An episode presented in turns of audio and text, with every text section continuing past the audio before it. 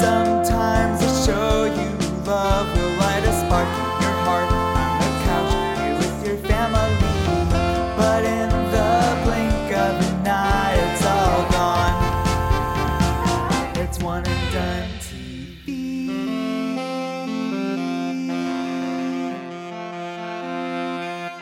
Hello and welcome to One and Done TV. I am your co host, Ian Hamilton. And I'm his lonely servant, John Poelking. Ian, don't hurt me. And this is a podcast where you'll get a real walloping if you don't cancel this TV show after one season or in the middle of it, eh, John? That's right, Ian. Nope, can't do that one. Not No. good. Nope.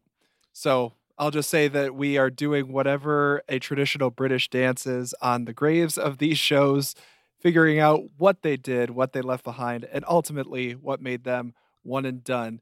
Today we are talking about I Want to Marry Harry. Harry, of course, is in quotes. But before we figure out who Harry is and why he is trapped between those pesky quotation marks, let's talk a little bit about what we are watching. Ian, you gonna regale us with more South by Southwest insider tips? Uh, it's not really a tip, it's just a fun movie called Flamin' Hot, which Oh. I saw the premiere of. It's directed by Eva Longoria, who said I asked a good question, by the way. So, Okay. I don't know if you've ever been complimented by Eva Longoria, but I have. And uh, I wanted to bring it up because it's just this really fun movie about the invention of the Flamin' Hot Cheeto. And it was uh, created by a guy who was a janitor at the factory for a long time. Now, the weird thing is, when I brought that up to people at the festival, many people said, You know, that story about the janitor is bull, right? I was like, I don't know. I mean, I just met the real guy. Like, seemed pretty genuine to me. So I don't know what the deal is with that. But the movie is very fun. I guess it's out or about to be out on Disney Plus and Hulu. Um, and I want to give a shout out to my friend, or at least another filmmaker I'm friendly with, if friend is a little strong. Uh, word Alejandro Montoya Marin, who was in the movie and is a great indie filmmaker out of Albuquerque. He writes and directs. His production house is called Push Start Films. And I'll give a shout out to another short that they did called The Wrong Guy, which had Kirk Fox in it also, and is a really, really fun movie about a bank teller. John, Who's Kirk Fox? I know a Rick Fox. I know a Kirk Cameron. I don't know a Kirk Fox. he is the guy in Parks and Rec that sent a picture of his junk to all the women. That guy. Okay. Yes. Yeah, he's a great stand up and sewage really guy. funny actor. Yes, Okay. exactly. And if it wasn't for Alejandro, I wouldn't have been able to talk to two time Emmy winner Matt Walsh for a half hour about Well, being from that. Chicago and comedy and stuff. And uh, shout out Matt Walsh. Nice guy.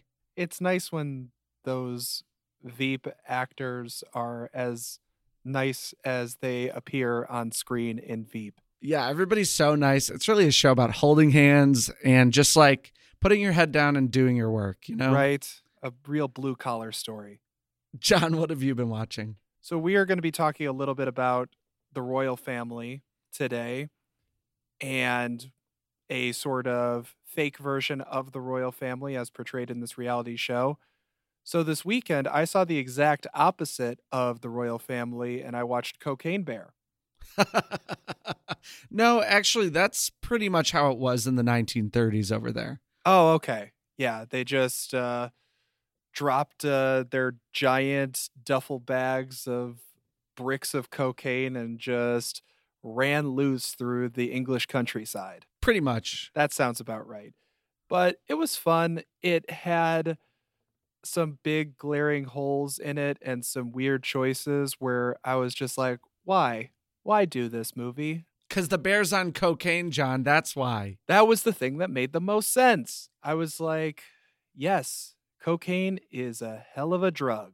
And especially in the big cuddly paws of a murderous black bear. So I had a good time with it. Really fun cast.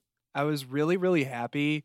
I think most happy to see Brooklyn Prince, the little girl from the Florida Project, as the teenage daughter of Keri Russell, Okay. because I love the Florida Project.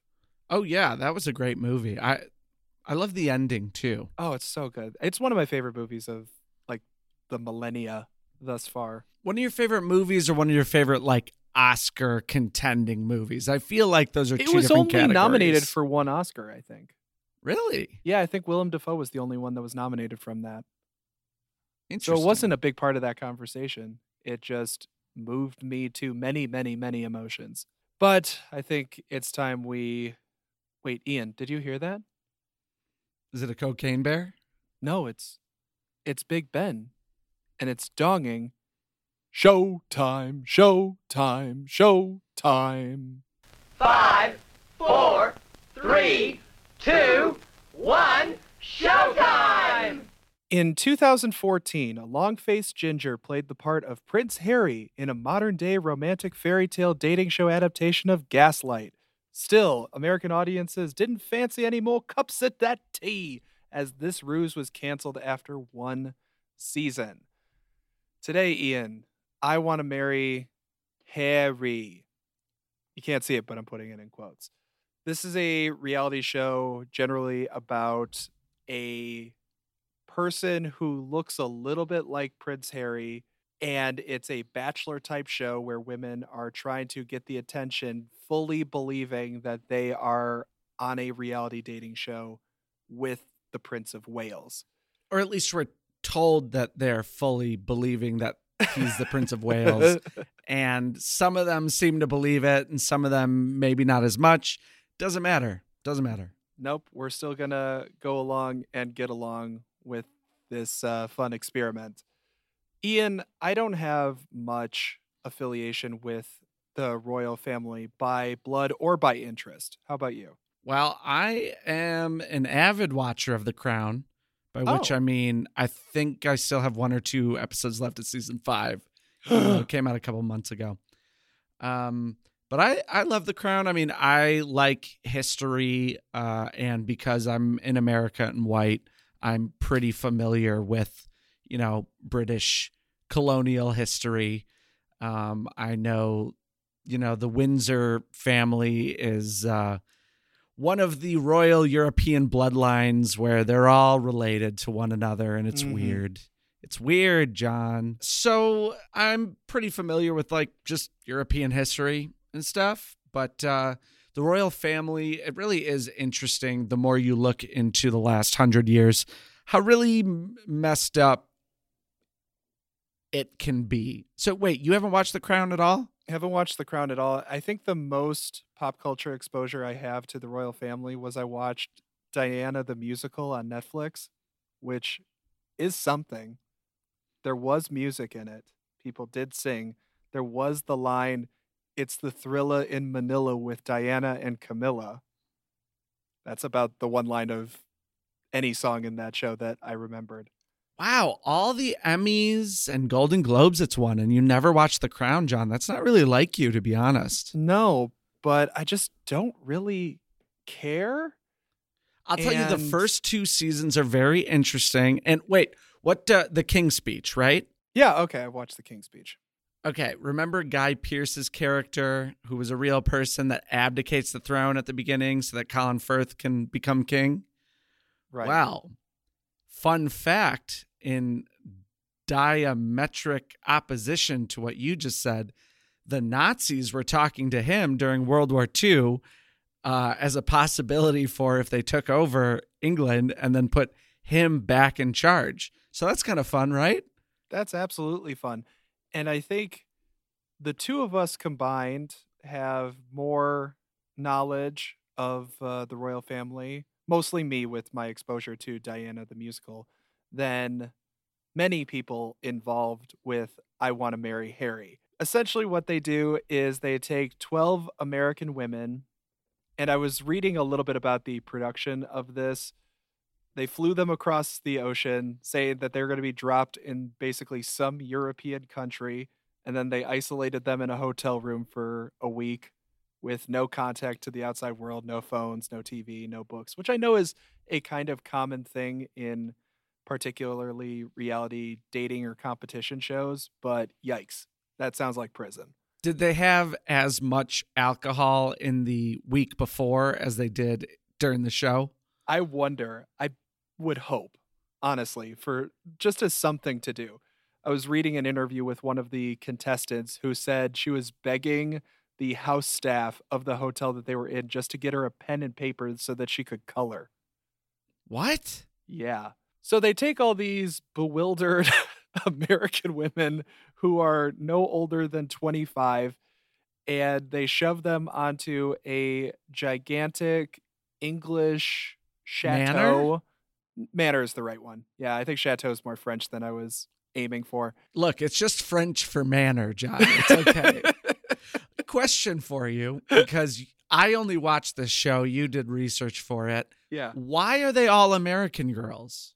I don't know. I think Harry is supposedly fond of those Americans, as was later proven to be absolutely correct four years later when he married Meghan Markle. I guess. He was also at that time kind of the party boy prince. You know, he would go to Vegas often and he was seen as sort of the adventurous member of the royal family. So I think it wasn't too surprising that he would be potentially interested in American women with all of the time that he did spend in America. Yeah, all of the fame and wealth of a monarch without being first in line for the throne. not the heir, but the spare, as is evidenced by the title of the book that he recently put out. One that I did not read because books are long and we already do enough for you people. Did you see the South Park episode about? I did. I really enjoyed it. They respect our privacy as they're shouting around the town. Yes, Right. I did enjoy it. the that. worldwide privacy tour. Um, I I'm sure there are very real racial prejudices in the royal family that are very real and should be said out loud. But at the same time, I don't really have any sympathy for anyone that is that wealthy and that famous. I, I'm like, your problems are not real problems. I don't No. care. it doesn't feel like it. No. And I think that was kind of the pitch for the show. It's like, are these women going to fall in love with this guy for who he is? Or are they just going to see the facade that is the royal family and try to be a part of that lap of luxury? But let's be clear this is not Prince Harry. This is a guy named Matt Hicks, who was a 23 year old environmental consultant at the time.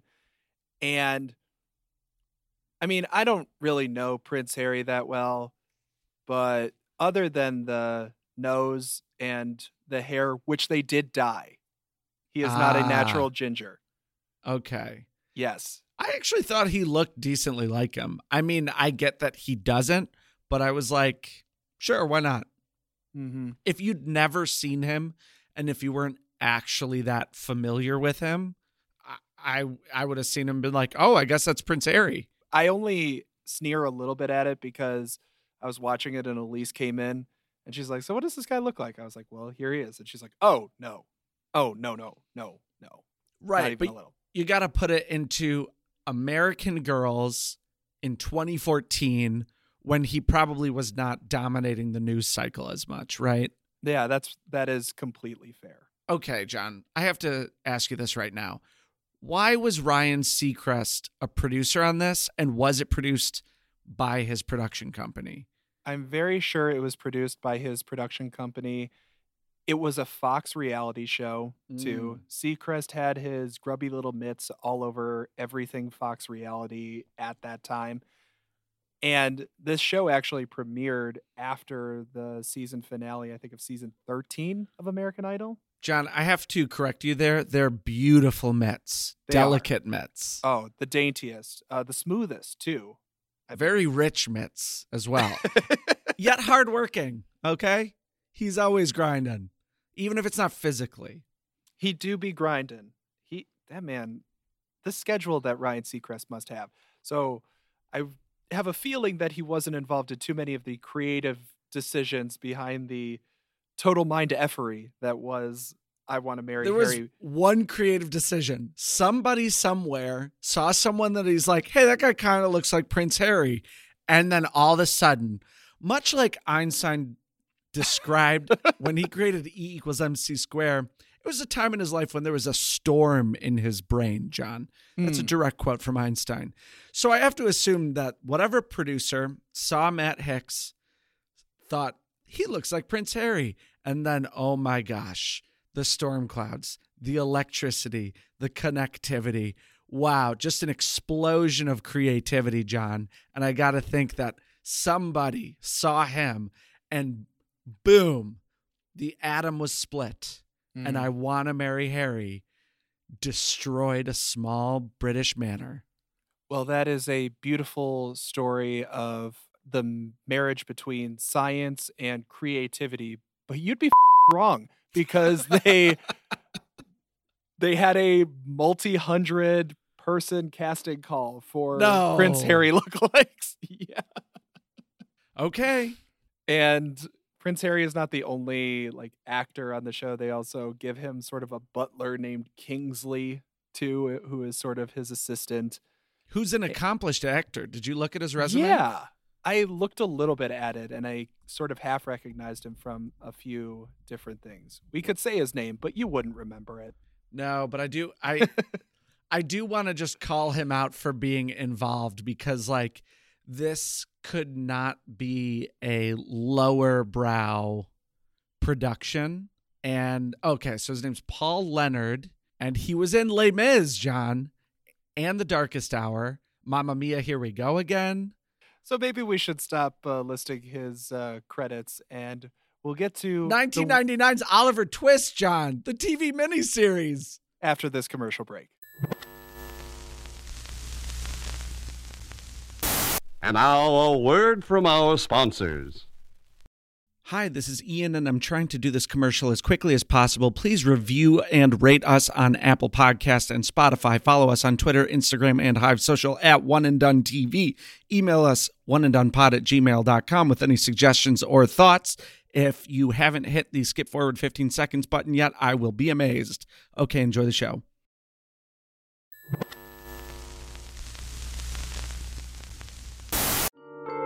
Highlight. Highlight.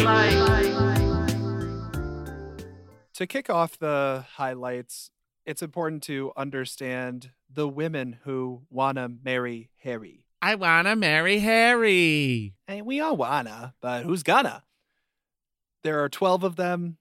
Uh, the 25 year old is the old one, as they call it out. Was she also the smart one with the degree, or is that someone else? It could have been multiple. I think there were two 25 year olds in there, but the others were 22, 23, 24. And Matt Hicks was 23 at the time, too. Right. I think the 25 year olds were the old one and the smart one. And generally, this is the same kind of casting call and really to the same premise as the show Joe Millionaire. Do you remember Joe Millionaire? I recall that it was the thing, but I assume you watched it. I did when it came out. They did two seasons of it in 2003. It was a reality dating show where they had this guy who was a farmer, but they put a tux on him and they said that he was a millionaire. And the women that were competing for his affection believed that he was a millionaire. And then at the end, he said, I'm not a millionaire. And they may or may not have gotten with him or stayed with him after the fact. And it was one of the sort of early iterations of this fake reality show trickery that we started to see kind of popping up in the early 2000s. And we saw a bunch of concepts like some ones that we might do later on in the show. There's the Joe Schmo show, My big fat obnoxious fiance, a favorite of mine. but then there was this period of nothing. And then we get I Want to Marry Harry on Fox. So I think they were kind of banking on the idea that if we got these women even if they had an understanding of that sort of period of pop culture, they'd be like, "Oh, we're long past that now, right?" But no, we instead get uh, 12 women who range from someone who is pre-med in sort of neuromolecular biology to a beverage representative in from Chicago, Illinois, to a Who naughty preschool teacher. The most beveragey directory person from Chicago, Illinois I've ever seen. And we're both from Chicago. Yes, we are. She was basically sweating Malort. so to understand some of these women, I had some superlatives that I thought we could give out. The first one is most pleasant. Ian, who did you think was the most pleasant of the 12 women? Oh man. Okay. See, this is tough because I have six of the women that I distinctly remember. And as I was watching the show, I was like, there are six of these women that just blend together for me. Okay, then let's start with the superlative most forgettable. I was going to save that for last, but you got six finalists for most forgettable. Who are you going with? Who is the most forgettable human being? Funny enough, I think I'm going to say Jackie or Hmm. Tacky Jackie, as she was called. uh, I don't know why she was called that because she didn't leave any impression on me. And somehow she lasted until second to last episode, I think. No, she got sixth. Okay. twelve. Yeah, Pretty good, though. Pretty good. She did do really well. See, I'm going to go with the second place person, Karina. I found her to be completely forgettable just as a human being, and she made it all the way to the finale. Wives aside, John, and and Harry aside, because if I was going to marry anyone on the show, I would marry It'd be me? Oh, Oh. I really okay. So Just keep talking. Uh, no, Karina was kind of my little heartthrob on the show. She was the one I was rooting for, I was I liked her, but, but you forgot about her. I did. He said this about a few of the women, and he said it I think most about Karina, but he was just like, she has a little twinkle in her eye. I'm like, okay. Does she have Oh. a personality? I don't think so. But Kept saying things like, she's got a glint in her eye that says all sorts of things. I like a girl with a mischievous side. And he said that Mm. about like five or six of them. yeah, all six of them completely forgettable. Most pleasant though. Let's go back to that because we want to be positive here. I'll go first. I found Kimberly the ultimate winner to win me over the most. She was dubbed as like a social worker, but then I saw an interview with her where she's like, "Oh, I'm an actor." But they just didn't want me to put on actor. Oh my God. and she's like, oh, I babysat once. So they said social worker. yeah, exactly. but like right from the get go, she was like, I don't care if he's hairy or not. She just had a nice air about her. And she was really good at cricket. Do you remember the episode where they played cricket? She I did a really good job at cricket. And I think what he ended up liking about her too was that she wasn't in your face. She wasn't playing for the cameras or anything. Uh, she was just like pleasant to be around and nice to him Mm-hmm. and also beautiful because all the women on the show are beautiful. They are. He kept saying that over and over too. He's like, You're quite they're so beautiful. They're so striking. beautiful, lovely, gorgeous. I think you're getting a little into Ringo there. I thought they're beautiful, lovely, gorgeous. How about you? Most pleasant. I'll probably go with Rose, who was really the liked Rose, too. first winner of the day. So the way that it's set up is that at the end of each episode, someone gets sent home and someone gets to stay in the Crown Suite. right. She was the first one to stay in the crown suite, right? Yeah, she was. So I thought she was really pleasant. And then she was given a lot of airtime in the first episode and then the last like two episodes, but really not much in the middle. Um, what was funny to me about her was the first night that she was in the Crown Suite, she was like, Oh my gosh, I just couldn't have imagined I'd ever be in a place like this. And she's like looking at all the little teacups and stuff. And like it was a nice room, but it wasn't crazy. No, it was a queen sized bed. with a little dining table there Yeah. and a tea set. Yeah. you know, and then these women would, you know, win it for the night and they just have to gush over it for the cameras oh, and they'd like show them like not snooping around, but just like looking at every little detail in awe. And it's not that beautiful of a room. Maybe it was just the like aftershock of the PTSD that they had just gone through because it's important to know that for the mechanics of this show, at the end of every episode, he would essentially isolate two women. And one would go to the crown suite and the other would be sent home. And he would make it as opaque as possible. Like you never knew what direction he was going to go in, or at least seemingly but I would guess that they probably like kept these women in a room for a while as he filmed whatever other half it, of it it was, and then sometimes they won and sometimes they didn't, and it was just weird and tense and It was always at the end of the day after they had all been drinking a lot. and there was this thing where he'd call in two women, and if you weren't called in, you were safe, but you wanted to be his favorite. So there was all this tension of like, I want my name to be called. But then if your name is called, it's like, oh my God, am I going home? Yeah. And then they would make him drag out the like, I like you, we did these things, but you're going to and meanwhile they're just sobbing. There was so much crying during these parts. And it was he kept talking about throughout the show how mean he felt lying that he kept saying he was harry but really he's not. And i was like this is definitely the meanest part of the show okay? Yes. like they're all on tv they know there's some kind of gimmick happening here.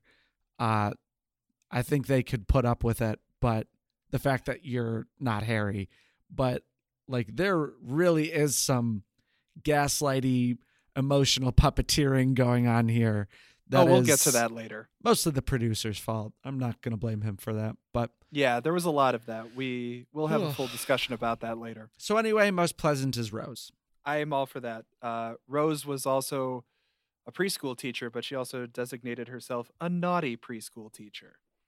oh yeah during the pageant she like Even before the pageant, she was like, you know, I'm not your average school teacher. And I was like, Ooh. who did you think was the most genuine? kelly unfortunately because she really seemed to be invested either she's a great actress or they told her in episode five or whatever that uh, he was Prince Harry, and she dug her heels in, and she started off as this like nice, genuine girl from the South with this cute accent to being like, I'm into you, I'm in love with you. All these girls are here for the wrong reasons. I'm the only one here who is pure of heart and deserves to pull the sword from the stone. I will take down anyone to get my prize. Harry, you love me the way I love you, or else I'll kill you. Something like Yeah. Oh, yeah. No, I think you spot on. I closed my eyes for a second and I believed I was watching the show again. Yeah. she had this air about her that by the end of it scared the ever loving crap out of me. I don't know how genuine she was though. Like, I mean, she definitely wanted him to be Harry, but she would, I guess, do anything. And she said this multiple times in so many iterations like, I will do anything, Right. including multiple times telling him about conversations that other women were having behind his back and really throwing them under the bus. It was very much a other people need to lose so that I can win.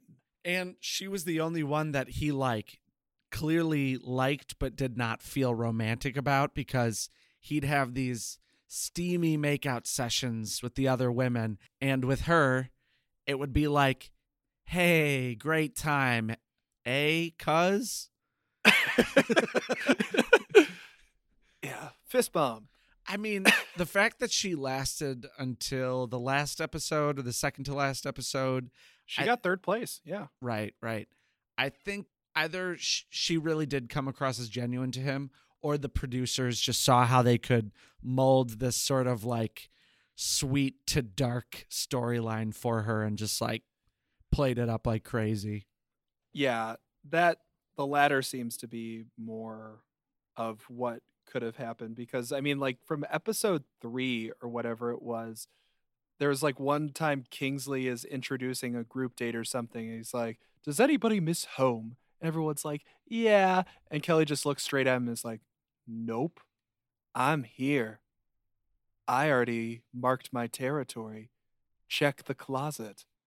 And I'm like, "No, Kelly, don't go in the closet." You know how you know I love you so much? Because I'm tearing your heart out with my teeth. That's how devoted I am. I'll kill you. I love you so much. John, what about you? Most genuine for me, gotta be Maggie. Oh, sweet Maggie. oh, okay. Well, yeah, she didn't have a filter, if that's what you mean. Absolutely. Yes. So Maggie is the aforementioned full throated Chicagoite who would just get lit every chance she got. Like there were multiple times where she was just drunk and she was like, So what? I enjoy a cocktail. But then anytime they took her aside, she was just like, I really feel a connection to him. And I just don't want my drinking to get in the way. But then she'd be like, pour me another. She was really the catalyst for most of the drama starting off the show because she would get really drunk and then she'd be loud with like one or two of the other women that were kind of drunk and loud and everyone would be like shut up maggie you're drunk. And she'd have like her couple defenders being like don't yell at maggie for being so drunk we're drunk too. And then they're like you're mean girls. And like you're the mean girls because you're calling us mean girls. And they're like you're drunk. And they're like we're drinking. I think you absolutely nailed most of the fighting that happened on this show. That was the big sort of thrust of the drama, more so than the mystery behind who is this man. It was a lot of just women screaming at each other about absolute freaking nonsense. Well, the two catalysts for drama really were Maggie's drinking and Megan's magnificent one liners. Ian, did you write down the uh, crown jewel, if you will, of uh, Of Insults. course. And there are more like this, but the absolute best one is your head is so far up your ass that if I ate alphabet soup and it out, it would make more sense than what you're saying right now. beautiful? She also at one point said, "Is there a crack pipe that people are passing around? Because I didn't hit it." This might not have been Megan, but this is good enough to have been said by Megan. She goes, I think that Stevie Wonder could see that Maggie enjoys the red wine too much. it's like Yikes! a little too far there. Yeah. So my next category is uh, most competitive, and I was going to say Megan. Megan is your very stereotypical mean girl. She also has like weird chemistry with him too, and he clearly feels it as well. But she doesn't call him Harry or Sir, which we'll get into in a second, but she always calls him Babe. Babe is over there looking at me, and Babe is the one that's having eye sex with me. She refers to him and her having eye sex frequently. And she like pinches his butt. She says, We're having great steamy hot eye sex, and there's a little footsie going on under the water. Mm-hmm. And I was like, Where's that foot?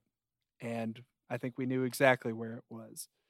And Megan was the only one to be eliminated after an already scheduled elimination because of her complete chaos that she injected into the group dynamic that all the women had. Which her expulsion was probably the best lie that they had to be like, okay, this is going to convince everyone that you're Harry because he really liked Megan. He may have even hooked up with her in a tent after some fireworks. We're not totally sure.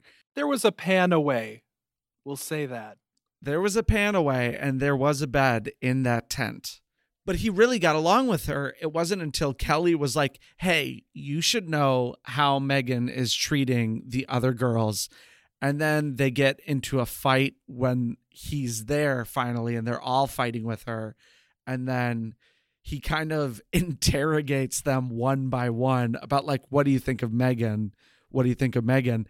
And when he expels her from the manor later that night, he says something about like I'm in a lot of social events and I can't be with somebody who doesn't get along with other people basically or can't Yeah. keep the peace with other women.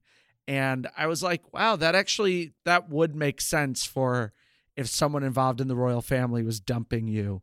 They might even be like i love you but you're not a good diplomat I love you, but grandma has a dartboard with your face on it in Buckingham Palace, and she's been hitting bullseye frequently. yeah yeah those eyes have so many holes in them they're basically just ripped out Did you have anyone that you thought was more competitive than Megan? Uh, I, I think I have to give it to Kelly again because she Yeah. was the one that was uh, willing to spill the tea and stir the pot to his face. The rest of them kind of were playing mind games to each other, but she Mhm. was part tattletale, part backstabber, Part Megan from the movie Megan. part robot. Exactly. Mhm. A little bit. Yeah, and she sang that beautiful song that made me cry laugh.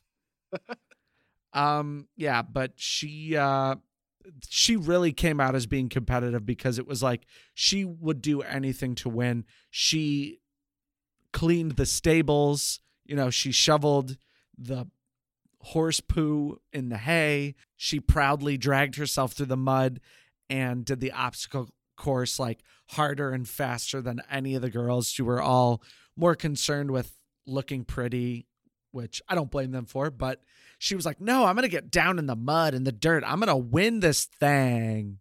Yeah. I wouldn't have been surprised if she just like finished the end of it, just like ripped out her back left molar and was like, what else you got? And that gets me into sort of the other element of the show that we haven't talked about yet, which is these sometimes lavish, sometimes kind of brutal and excruciating, physically demanding dates that they would go on too, because they would get whisked away sometimes on individual dates and they could be like a helicopter ride or could be like horseback riding Hot air balloon. hot air balloon an excellent example Kelly even did a backflip off of that canoe and hit her head. That's i can't believe i forgot about that she was. And he was like, Hey, uh, she's like, I'm gonna backflip into the water. And he's like, Hey, don't hit your head on that thing though. And she's like, I won't. And then she did. she did a backflip off of a rowboat and fully concussed herself maybe that was the origin story for evil kelly Oh, that's when the switch was flipped. I think that was it, you know, because Kelly before brain injury was perfectly pleasant girl from Mobile, Alabama, just enjoying the ride, kind of into this guy, and then after head injury, um she was reprogrammed and went on dating show version of Killing Spree. John, she hit her head. What's your excuse? Well, I think it's just years of TV and Mountain Dew for me. But some of the dates were also like simple things like just playing a game of tennis or bringing Kelly to a 50s diner, which actually I thought kind of worked for her. But there It did. were some really lavish ones and then some that the women came away being like, uh, why did we do that? That wasn't something I wanted to do. They did though in the sort of final three dates because when it was down to the final three, they let the women pick the dates. Right. Or no, it was the final four, sorry. And Kelly took him on a bike ride. and like Karina had like a wine tasting and Rose was just kind of sitting by a fire. But then frickin' Kimberly, they rigged up a giant crane and made him do bungee jumping in the backyard of this manor. That felt like a producer thing to me though because they're like, "Oh, well, Harry's an adrenaline junkie. He's always doing crazy stuff, so he'll love bungee jumping." And then Matt Hicks was terrified on the way up, and that was like a big test to be like, "Are they not going to believe it's Harry anymore?" What is a dating show without psychological warfare? Am I right? True. Those were some of the individual dates, though. There were a lot of group kind of dates, though, too. Usually some of them weirdly involving American quote unquote values. There was like an American state fair where they didn't do a hot dog eating contest, they did a corn dog eating contest, which seemed very difficult. My kind of contest though, I love corn dogs. I do too. Would have a corn dog over a hot dog almost any day of the week. John, there's a restaurant down here in Austin called Top Notch that serves corn dogs as a side to your meal Ugh. instead of fries. I would drown there. I would drown in breaded corn. That's how I want to go. Exactly. You know, stick a wooden spear in me and uh, put me in the fryer because boy howdy, I would be dying happy. And then have that little bit that you have to eat that's like in the middle, but you can't really get to it without spearing the top of your mouth. So you have to Yeah. eat it like corn. Get it in me. There's one more big thing I want to talk about before we take a break, and that is just the overall ruse that they had going. So, one of the big things that they did was that they didn't say, You are all dating Prince Harry. Now, right at the outset, they would go about saying, He is Sir. They kept calling him Sir. Kingsley would be like, Sir is ready for you. Sir is going to stick his tongue down your throat right now. They never knew his name until episode five, so halfway through the show. And I thought that was a really interesting choice. What did you think of that choice? I thought it gave it some forced, albeit interesting drama because, or at least arc to the season. Because if you tell everyone that this is Prince Harry at the beginning, then everyone has to either believe it or poke holes in it for eight episodes. Whereas this gave them, like, hey, this is a wealthy person, a, an important aristocrat from Europe well from england obviously but uh so then they you know gave us three episodes of speculating right and then they were able to grow the spectacle by adding in moments where like security had to whisk him away Mm-hmm. or you know paparazzi were chasing after them or whatever it was uh, early on to sort of grow this like okay we know he's important. Maybe it's prince harry. I don't i think it is. And then midway through we can be like yes it's prince harry. So that then the speculating can be heightened when the choice isn't like who is he? Now it's he's either prince harry or he's anyone else and we don't know. And then they can start poking holes in the harry thing which gives us two episodes of that. And then you know then near the end we can have one woman who's convinced he's not. And then at the very end he can do the reveal. So it gives the season i think a more interesting series of arcs as opposed to just one arc I agree with that. And I think my favorite of those sort of plants that they would have, like the paparazzi or the security, was they photoshopped Matt Hicks into a photo with Prince William and they just conveniently placed it behind him when he and I think Karina were like eating breakfast in the crown suite and she's like, Is is that you and your brother? And he's like, Yeah, I'd like to take it with me wherever I go. just gonna pop to the loo for a second and when i get up this conveniently placed photo will be there This cheap ass plastic framed, half assed photoshopped photo of this guy. Oh, it was it was delicious to watch. Almost as delicious as that corn dog looked. That was one of the most produced moments of the show to me. I Mhm. thought that they did a decent job of, and if you haven't listened to the podcast before, I've worked in a lot of unscripted television. So I'm pretty sensitive to moments where I feel like the producers are placing ideas or sentences into people's heads and mouths. And, you know, they're like, this will be a great moment. Let's force our way into getting it on screen, right? This was the most produced moment like that to make it like like for other ones when there's paparazzi, right? Obviously the paparazzi are forced to try to make the women think that it might be Prince Harry or someone important. But for this it was like, okay, we're going to have this picture here. You you believe that's him, okay? You believe it. You do this. You do this. Look at this dangling watch that I'm holding in front of you. Believe, believe, believe. Exactly. They're like, we will write you off the show tonight if you do not pretend to believe this. Because they did that to two other women. Seriously, the only two women that were like, "This isn't Prince Harry." They were like, "Okay, bye, bye, bye. Please leave." Well, do you believe that we are going to renew this show, or do you believe we're going to cancel it? Find out when we take a commercial break. I put that in quotes, and we'll come back with our verdicts and the Dunzo Awards. And now a word from our sponsors.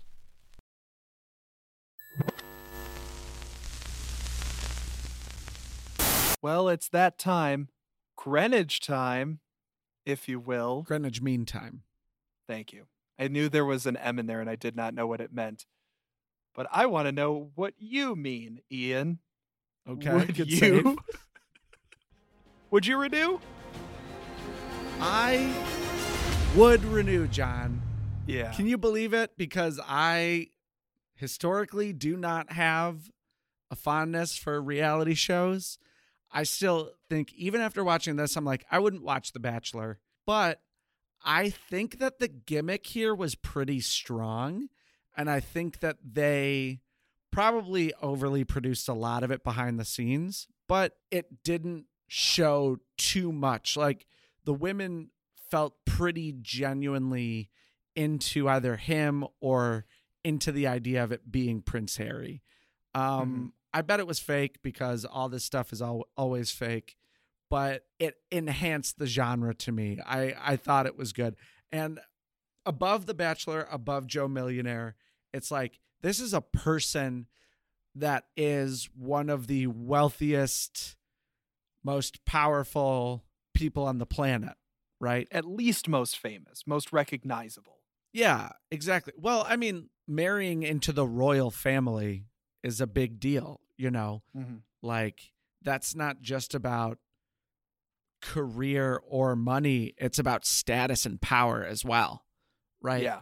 So, even if some of these women didn't really believe it was Harry, I bet they wanted to because of just the idea of what that could do for you would be huge. The idea that he would have a dating type reality show is kind of hilarious to me, but I guess his personality matches it enough, or at least his sort of party boy persona back then matches it enough to make it seem not as far fetched as you'd think so that they could believe it.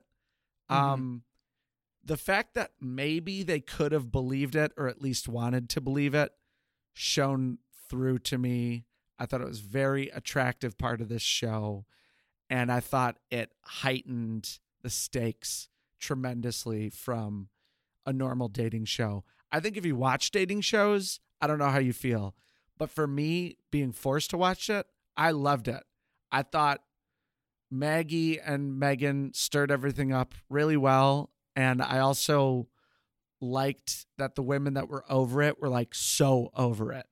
Then Kelly, you know, having this like, I'm just a sweet girl from Alabama, being to like, I will rip out your heart and I will feed it to my dogs and myself at dinner. I will cook it and put it on a plate and I will seat my dogs in chairs and teach them how to use forks and knives, and we will all dress up nice and eat your heart as a human dog family. I'm impressed you read that all out uh, from the words that Kelly used in the show. Oh yeah, I wrote Like, the whole thing she- down. She said She said that exact quote. Uh, I don't know. The gimmick worked for me, man. It really did. And then the women involved were uh, into it enough and spiteful enough that it read as somewhat genuine, at least. But enough about me, John. And you know what? Wives aside, marriage aside, John, would you marry Harry? would you renew? I would reluctantly renew the show. Man, I did not feel good about myself watching this thing, but dang it if I didn't have a good time. And it only got more fun and weird as it went on. For everything you just said, it was really surprisingly tight, which I appreciated. And that's a big complaint I have about dating shows in general is that they drag and drag and drag. But I think the focus on the women in the show made it clip along a lot better than if they had focused on him. Because frankly, dude was a dud. And that was, I think, a constraint of the show itself. Like one of the big complaints that he has about the women throughout the show, and it's even a reason why he eliminates some of them, is he talks about, I didn't feel like she let me in. And I'm just like, bitch, you are playing a fake ass person. Like, give them a little leeway because we are not seeing any of your personality, if it even exists. He has to give a reason, though, and he has no personality, so that he just comes up with that to say. I know. And I wish I got to know like the guy Matt Hicks a little bit more. other than just that one shot of him shoveling in a reflective vest that they used several times. there was also the one where he was looking out his second story window, not wearing a shirt. Okay, right, right. There was that one too. But looking longingly out a window not maketh the man. Yeah, they should have had more of his real life inserted into this. In or order just for us a little bit more him. about him because all we saw of him was just how crappy he felt about being in the situation that he was in. Like that's I think the biggest peak that we got. And honestly, I thought that was compelling drama too of him being like you know, for example, Kelly, he's like she really believes me uh and she has already tattooed my name on top of her forehead. She and taught I feel bad about dogs that. English. but like British English too, not yeah. Mobile, Alabama English. And I wish there was a little bit more to him than just being a guy who willingly participated in something that he felt bad in. You know, it was very Faustian in that way, if I'm using that correctly. You know, Uh, deal with the devil sort of stuff yeah, that's Faust. beyond that though it was it was fun to watch and it was tight and they did a really good job editing it and making sure that they didn't dwell on some stuff for too long Like if anyone asked him a question that was like tough for him to answer without giving too much away, like they didn't linger on that. They didn't drag it out or anything. yeah so fast forward the first two and a half minutes of every episode because the episode doesn't actually start until two and a half minutes in but give it a go if you want to feel bad about yourself and you don't feel like uh, going to the bottom of that red bag of doritos that you are so inclined to eat because you've been seeing Doritos all over your TV screen for the last year. we are losing our minds. Well, our fake prince may have given out his heart, but we still have some Dunzo awards to give out.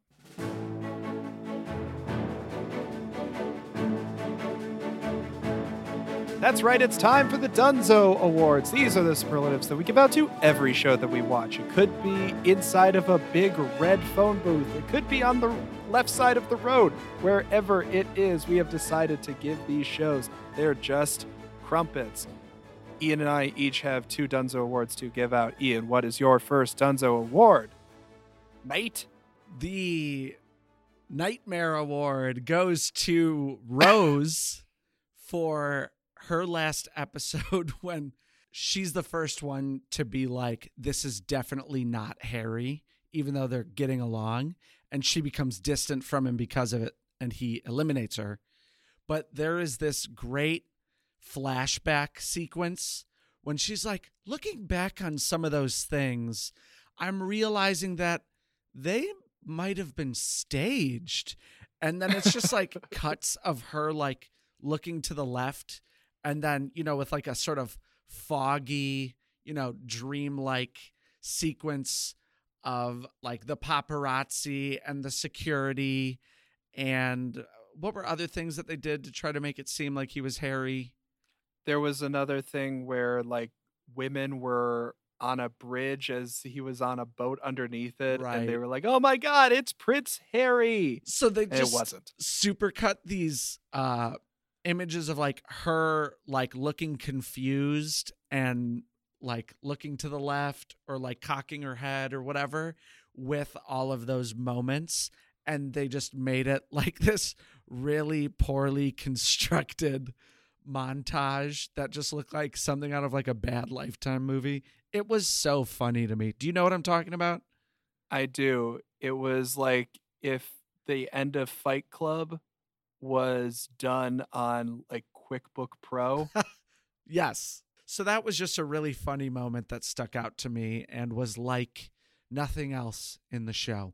John, what is your first Dunzo award? My first Dunzo award is the unjustifiably difficult award, and that unfortunately goes to Chelsea. Chelsea was the only black contestant on the show, and she immediately got dubbed as somebody who was confrontational and aggressive and mean by some of the mean girls in the group of contestants. And it was brutal to watch the way that she kind of got treated just for not really giving a crap about what other women thought of her because she was just like I'm here for the guy and for the show and I don't need to be friends with any of you and I don't really like any of you that much but like let's just keep living on and they would just like scream at her and try to alienate her in that way so much so that she is the only woman who left of her own volition during the run of the show. She had him walk a quarter mile across the great lawn outside of the manor to the one bench that she was sitting on so that she could have a conversation with him about how basically the women were mean to her and she didn't feel like dealing with it anymore and she left. And I like Chelsea. She was cool and it was really tough to watch her get treated so poorly in that house. I didn't really feel like she got much screen time until the episode where she left of her own volition. I, actually, she seemed fairly genuine. Maybe she should have gotten the genuine award because her personality never really wavered. You know, she was never extreme in any sort of way. She was No. just pleasant and nice and participated in the activities and probably was the most herself and the most that was like look you're not harry but you're cool it's cool that i'm on tv but actually i'm over this She was very go along, get along. And I appreciated that energy contrasted to Maggie almost throwing up at dinner on the second night.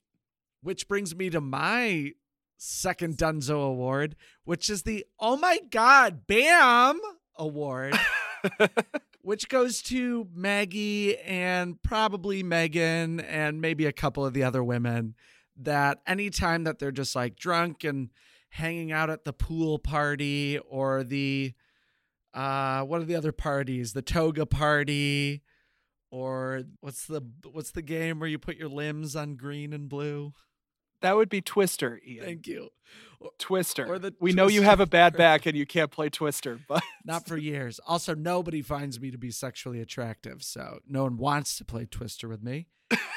and just like some of the women on here would just get drunk and be like, "Oh my god, oh my god, sir, sir, what are you doing, Sir, you're so good at limbo. Oh my God, Bam, which of course is a callback to our Bam Margera.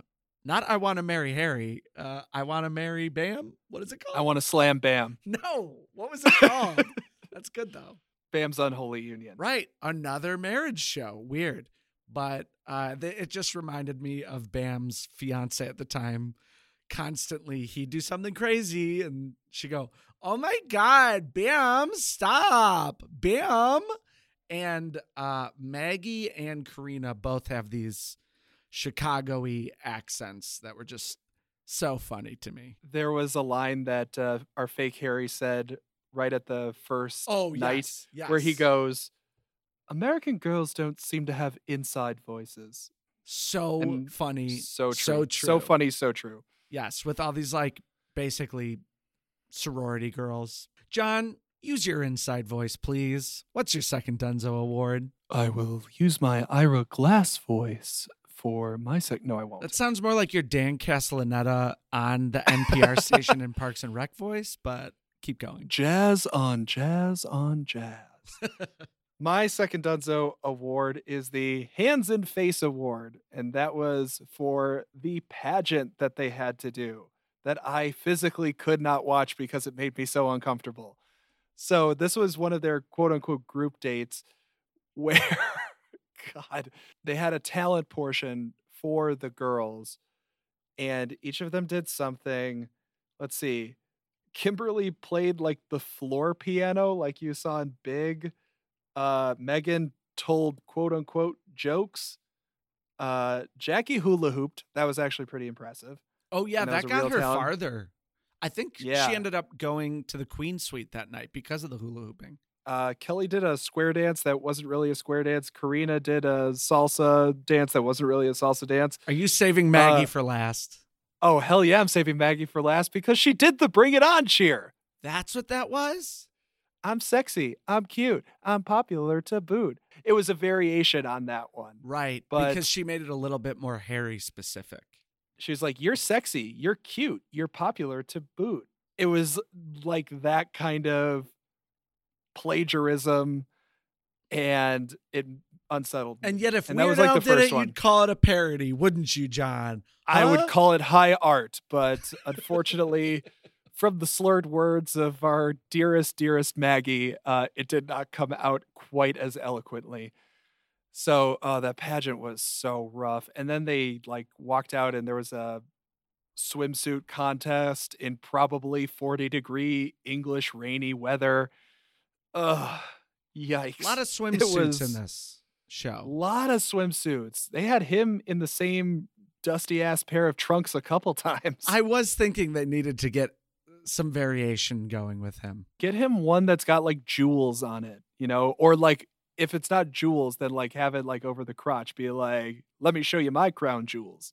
I do like that they all seemed legitimately put off by how pasty white he was, though. Yeah, it was uh, glaring. I, I wore my sunglasses a couple times watching the show. But they were like, oh, I did not like how white he was, but he's got a good body, I guess. once you peel that first layer off, you you'll get to the abs. We'll crisp him up good. Well, I think we can be crisping up this show a little bit when we talk about why it got canceled after this commercial break. That transition was as difficult as Crispin Glover is to work with on feature films, so they say. And now a word from our sponsors. Hey everyone, it's Ian again, and I'm going to do something that I don't think you're used to your podcast hosts doing, but I'm going to lecture you, okay? Because I see you out there. I know where you are. I know what you're doing. Well, you're listening to a podcast, but you're out there in Nottingham, you're out there in Cleveland, you're out there in Boston, you're out there in Finland, you're out there in Israel, you're out there in the Azores, and you're out there in some places in Lithuania I can't pronounce, and all over America. And guess what you're not doing? You're not reviewing us on Apple Podcasts. I mean, Giving us a review on Spotify and everything else is great, but let's be honest here. I need you to review this on Apple Podcast. That is, of course, unless you don't like it. Okay, back to the show.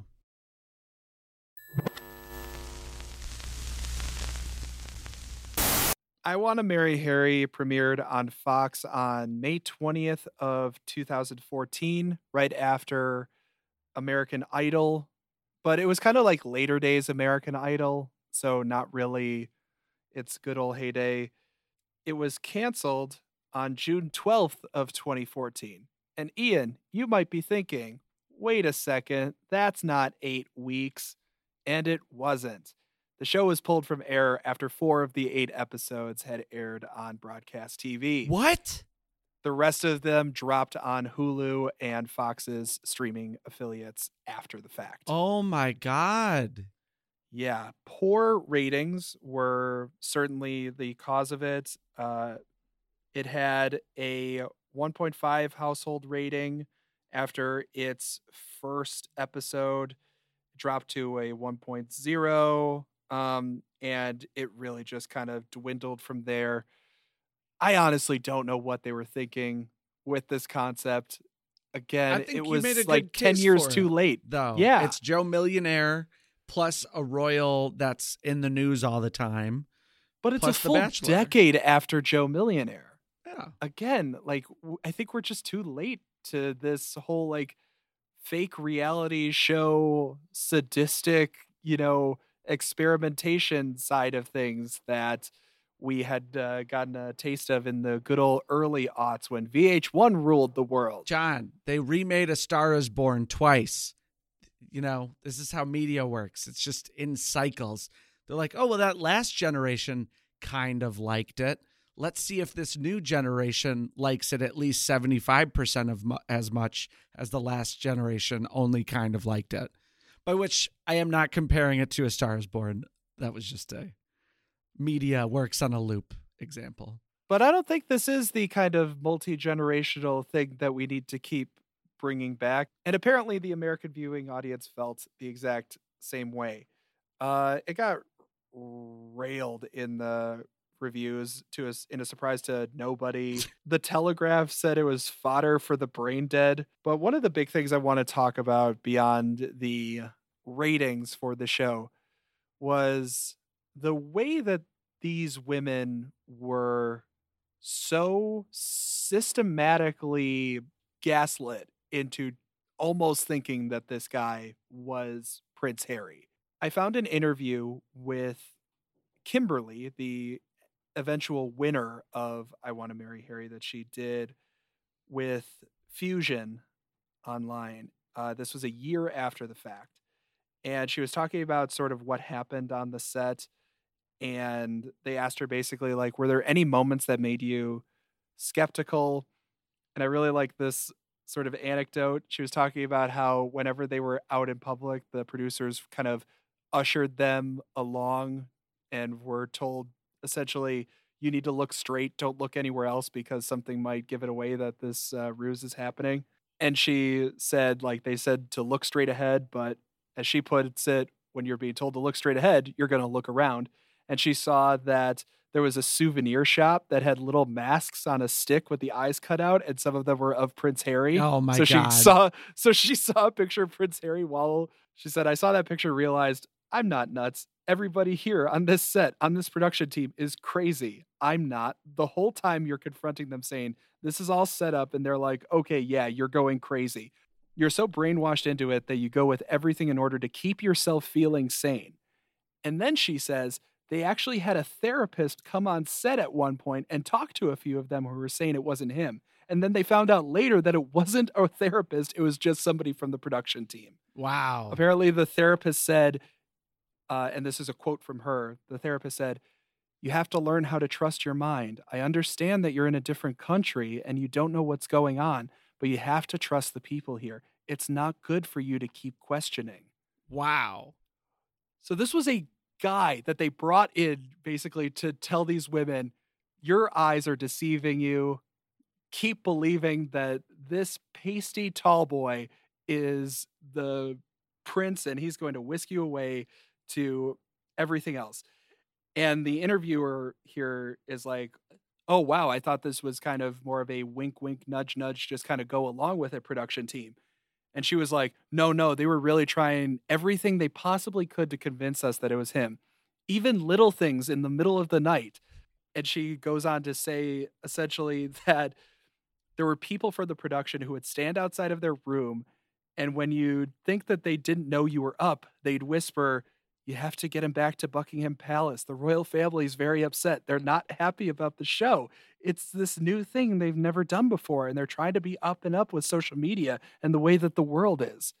So they would have cameras in the girls' rooms. And when they saw that they were up, maybe going to the bathroom or getting a drink of water in the middle of the night, then they'd have these conversations outside of their room in order to really try to sell this trickery. I guess I don't have as much of a problem with that part because, like, you're on TV, it's a reality show, you're signing up for something that's not real here, right? But the Yeah. therapist is truly sinister. It's sociopathic Yeah, in in my view. Yeah, they were told apparently that they were going to be on a show called uh, Dream Date, and they weren't really given any details about what the show was. They knew it was a bachelor type show, but their casting call was essentially, "Are you young? Are you hot? Do you want to travel?" And people were like, "Sure." solid. and they did. So, yeah, that just seemed particularly creepy to me to go so far as to convince these women of this thing. There was also the sort of other twist, too, which I thought was a nice ending because I wanted this for the people involved in it, but I was so surprised that they held on to it for as long as they did. They reveal in the last episode essentially that if the winner of the show goes along with Matt Hicks, knowing that it's Matt Hicks and not Prince Harry, then they both get to split $250,000. And Kimberly does. And so they got the money. Which I gotta say, felt to me like if they already knew she was gonna say no, then that was something that they were gonna just add in last minute because there was actually nothing at stake. Like I really thought because they didn't say that until the end of episode seven, I think. yeah, So that it was a, they held those cards for a long time during that show. right on the finale, it wasn't just who's he gonna choose. It's now is he gonna get this money that he doesn't know about, and neither does she. Yeah. which felt very shoehorned in, but I guess it might have been true. I mean, John, do you know anything about h- how their relationship lasted after the show? she said in the same interview it was 2015 so a year after the fact also fun fact uh kimberly the winner of the show said that her dad's english Oh, so i thought that was funny but she said no they are not in any romantic relationship but she kind of said yet she gave a little bit of those vibes but she said they also facetime like once every two or three weeks so they were still in contact with each other but as of a year after the show aired. But no, I don't think that any actual romantic relationship happened. Hmm. interesting. I'm surprised that they would keep in contact like that, though. Like you'd figure they'd kind of date or just not date and be like, oh, I, I thought that was just for the cameras. Like, wait, you love me? Oh, no. I, oh, no, no, no, no. I'm, I'm actually with the other Yeah. girl that we kicked off. Yeah. Yeah. I've been Whoopsie doodle. I'm with the naughty school teacher. Yeah, I've been sneaking Sorry. into her room every night. Any other lingering thoughts that you have uh, before we divorce, quote, Harry, unquote? I love the way that he says hot tub. You know, we are going to the hot tub and having a lot of fun. But uh, it was always so funny and awkward to me every time he said hot tub. Uh, there was one time that Kelly was eating a hamburger and someone said, She's eating her burger like a pig through a python. And I was like, Swing and a miss, Megan. Okay. All these other great quotes. And I'm like, do pigs eat through pythons? What is this? You're right. You were like, this is beneath you, Megan. last thought Kelly saying, I'm the only girl here for the right reasons over and over and over again was like such a red flag. It was like, oh my God, like we need to get her out of here because she's going to kill him. Maybe that's why they played hide and seek that one time Because he just didn't want to be found. he was really trying to hide from her. that was one of the strangest uh, dating show things that I think I've ever seen, where they're in this giant English chateau, English version of a chateau, and he's like, "We're gonna play hide and seek," and then they do, and it's weird. I didn't Well, it's like, get it's not really a good way to get to know anyone. You're yeah, mostly by alone. running doing it. Oh, you know what we haven't talked about at all either is just like all of the insertions of like the terms like Prince Charming or oh, this is a fairy tale or you know all these like little things like that that they just kept saying over and over and over again. Also, I don't think she's princess material. Right. Or Princess Karina. I think it's got a nice ring to it. yeah, they just really kept hitting those things over the head. Ian, where can people find us? Uh, you can tweet at us, follow us on Instagram, YouTube Shorts, Hive Social, the rest at One and Done TV. Please email us your thoughts, one and done pod at gmail.com. Let us know why Joe Millionaire was a superior product. Please, please let us know why Joe Millionaire was a superior product. I would just love for once for someone to email us and argue with us about our opinions, okay? Our opinions are wrong, usually. We both would renew this show. Yes. Which is insane for me. Like I could see you renewing this show, but me? Yeah. That's too much. I thought you were better than me. I am. I promise. I I, looked- am. I believed in you. And you know what? The first 20 minutes, I was like, oh boy, here we go. And then I was sucked in. Next week, we are going to be coming back to America looking at the good old late night show with uh, Jordan Klepper's show, Klepper. In the meantime, clap on, clap away, go clap yourself. The clapper.